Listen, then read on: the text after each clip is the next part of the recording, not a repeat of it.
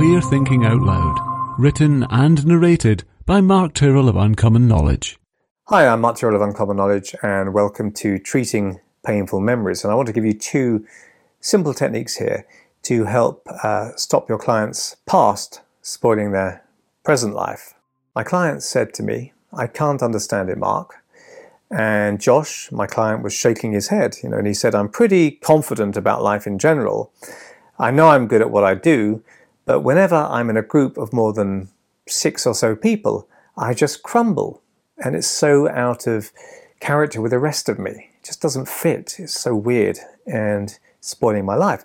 And Josh had a good job. He had close friends and hobbies that he enjoyed and a family. So he was a well put together individual um, with a healthy uh, life.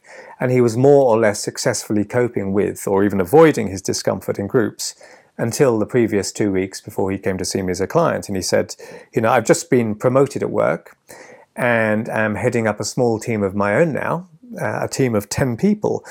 First team meeting, I had to excuse myself because my heart was racing. I felt like I'd be sick and I had to get out of there. But after a quarter of an hour or so, I was fine. And he'd brushed this occasion off as first day nerves, or maybe even a touch of flu, he felt, you know, because it was so dramatic and sudden and, and weird. But when it happened uh, like clockwork in the next two meetings, he realized something else was going on and he came to see me. And it was clear these intense anxiety attacks were threatening Josh's new work role. But he couldn't understand why he was experiencing them because generally he was a confident, laid back kind of a guy. So I told him a quick story about Bran, a hunter from Paleolithic times. And one day, Bran was out on a hunt and he heard a rustle of branches behind him. And before he could react, a huge predator leapt upon him, claws digging deep into his limbs. And it was only through the quick action of other members of his tribe that uh, Bran was able to survive his heart pounding breath gasping, um, and the beast had run off. Weeks later, after his wounds had healed and his strength returned, Brun ventured out with the hunting party again. And as he followed a scent towards possible prey, the wind carrying that scent brushed through some leaves and made a sound. And Brun's pulse and breathing instantly sped up, and faster than he could think uh, to do so, he threw himself to the ground, shaking. And nothing happened because, after all, it was just the wind rustling in the in the bushes. And after a while, Bran calmed down and got up and continued on his hunt. Okay, so the point is that fear, anxiety, and anger were essential to help keep our ancestors safe in a simple savage world. And it didn't matter if the primitive emotional brain, which generalizes circumstances, generalizes specifics to generalities, to err on the side of caution. Uh, so if the brain got it wrong sometimes and treated a gust of wind as a deadly predator, it didn't kind of matter because at least you were staying safe.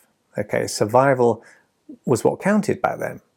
Back uh, back to our more complex modern world, I suspected Josh was being tripped up by emotional learning from his past, rather than um, it helping him. It was uh, spoiling parts of his life.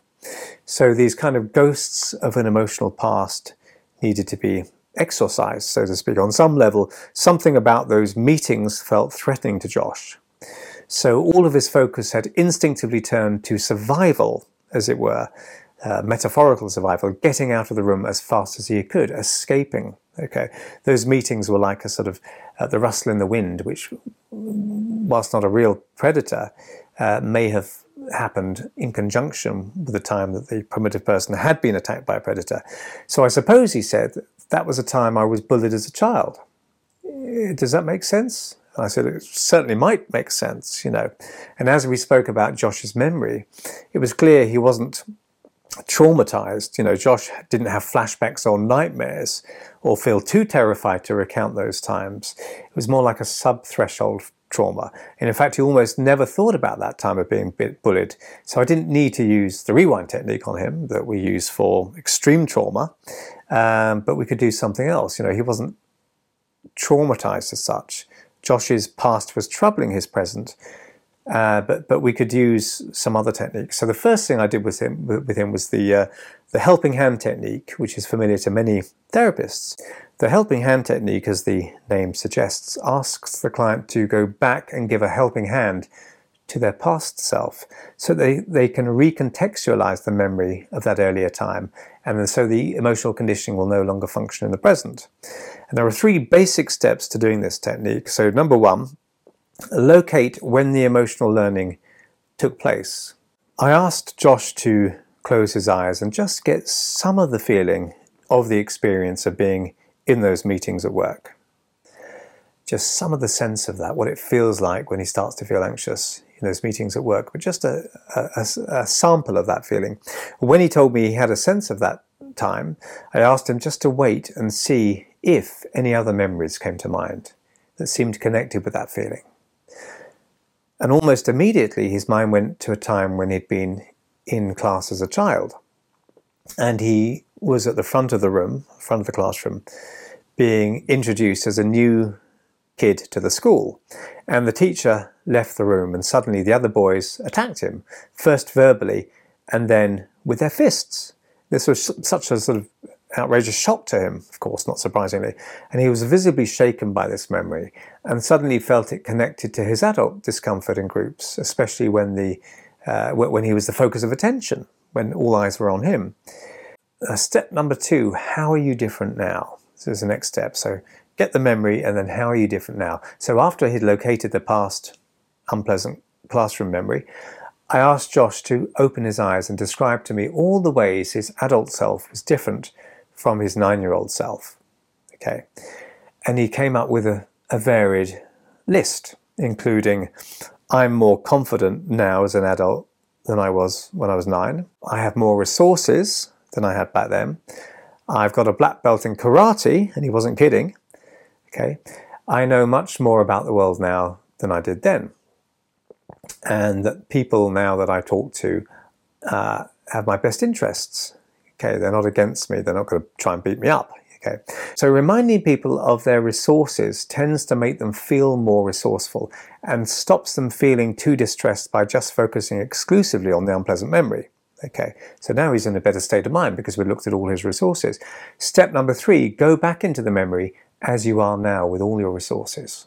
Okay, and change the nature of that memory. I then helped Josh relax deeply into hypnosis and he visibly entered a profound, relaxed state of mind and body. I suggested he time travel back to that out of date classroom time, not as the child he had been then, but as the adult he was now. In this way, he could experience that time from a much more disassociated perspective without the usual feelings of anxiety and helplessness. He was, to, as I put it, sort that time out properly.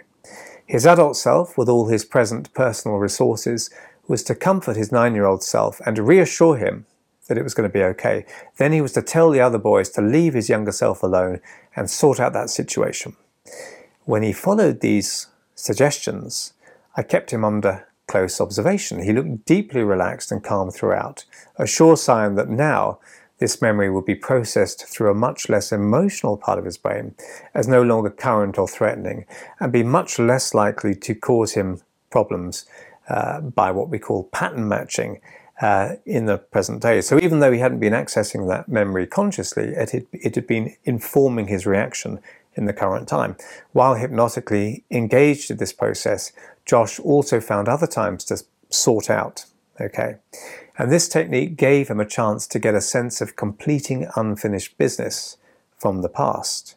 Okay, sorting something out with all your adult resources and helping a younger, less empowered version of yourself can be an incredibly powerful way of helping someone. And later, when he opened his eyes again, he reported that he felt fine thinking about those childhood times now. And, and they really felt as if they've finally been put to bed, he said. I also got him to hypnotically rehearse feeling as confident, relaxed, and comfortable in groups as an adult as he should have been all along. Now, there's another technique we can use called the sealed envelope technique.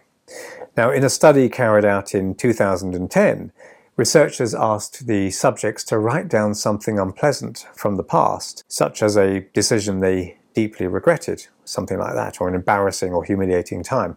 Students in the study who sealed their written accounts uh, of loss or regret inside an envelope reported feeling much less troubled by these memories than students who had just written them down but not sealed them in envelopes. Okay, this is quite a startling finding.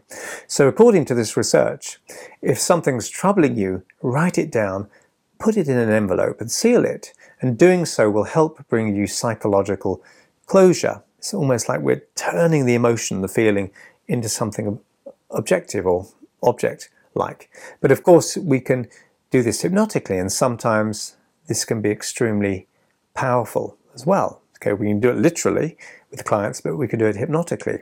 Okay, so I might ask a client to in, in hypnosis to relax deeply in a beautiful place and just get the sense of a small white puffy cloud overhead somewhere and suggest that that cloud is going to help them in, in ways that they won't even uh, remember consciously years down the line. Then ask them to notice that cloud darken as all the negative feelings from some past event transmit from the, the mind of the person up into that cloud. Okay. And eventually they can watch the cloud drift away and maybe begin to rain out all the past hurt on a far distant spot. Perhaps even see a rainbow form uh, in the sky as that rain comes down. And maybe that rain will even nourish flowers and plants in some far distant place. Okay, so the past showers bring future flowers. Or I might suggest that hypnotically watch the rain from all those past negative feelings, helping to irrigate dry land to be able to produce new, healthy uh, life in future. So this reframes the, the past experience as something that paradoxically may help things in the future. Okay. And we're also separating them off from that past time so that it becomes more narrative and separate from who they are as an individual. Or we might hypnotically ask someone to seal away any old feelings they no longer need in a secret, secure, safe box, okay, in their mind, or perhaps hypnotically getting them to bury it deep within the ground. Okay, it's still there. They know where it is, but it's compartmentalized. They don't need to go look at there. You know, um, of course, we can do this alongside literally asking someone to write about troubling memories and seal them away in an envelope. Uh, just as the researchers had done in, in, in, the study, sometimes I'll get a client to write something down and leave it with me, and I'll keep it safe for them so that they no longer have to think about it anymore. So, moving calmly into the future, you know, a few months after my session with Josh, I, I ran into him, uh, not in the car, but just in the, in the store. And during our chat, I asked him how things were at work. And he said, Well, they're fantastic. That team I head up at work has just won a, an award for efficiency. And the other day, my colleague uh, commented on how calm and confident I seem in meetings. So things had uh, evidently got so much better for him. And this one part of his life had joined the rest of who he was, if you like. He also told me that, uh, with a grin on his face that he'd started actively participating in, in, um, in uh, group uh, social activities at work and so forth as well. And it was obvious that the frightened nine year old Josh now stayed where he needed to, which was well in the past. So I hope you found that useful. I'm Mark Tyrrell of Uncommon Knowledge, and if you'd like to subscribe to my email newsletter, you can find it over at unk.com slash blog. That's unk.com slash blog.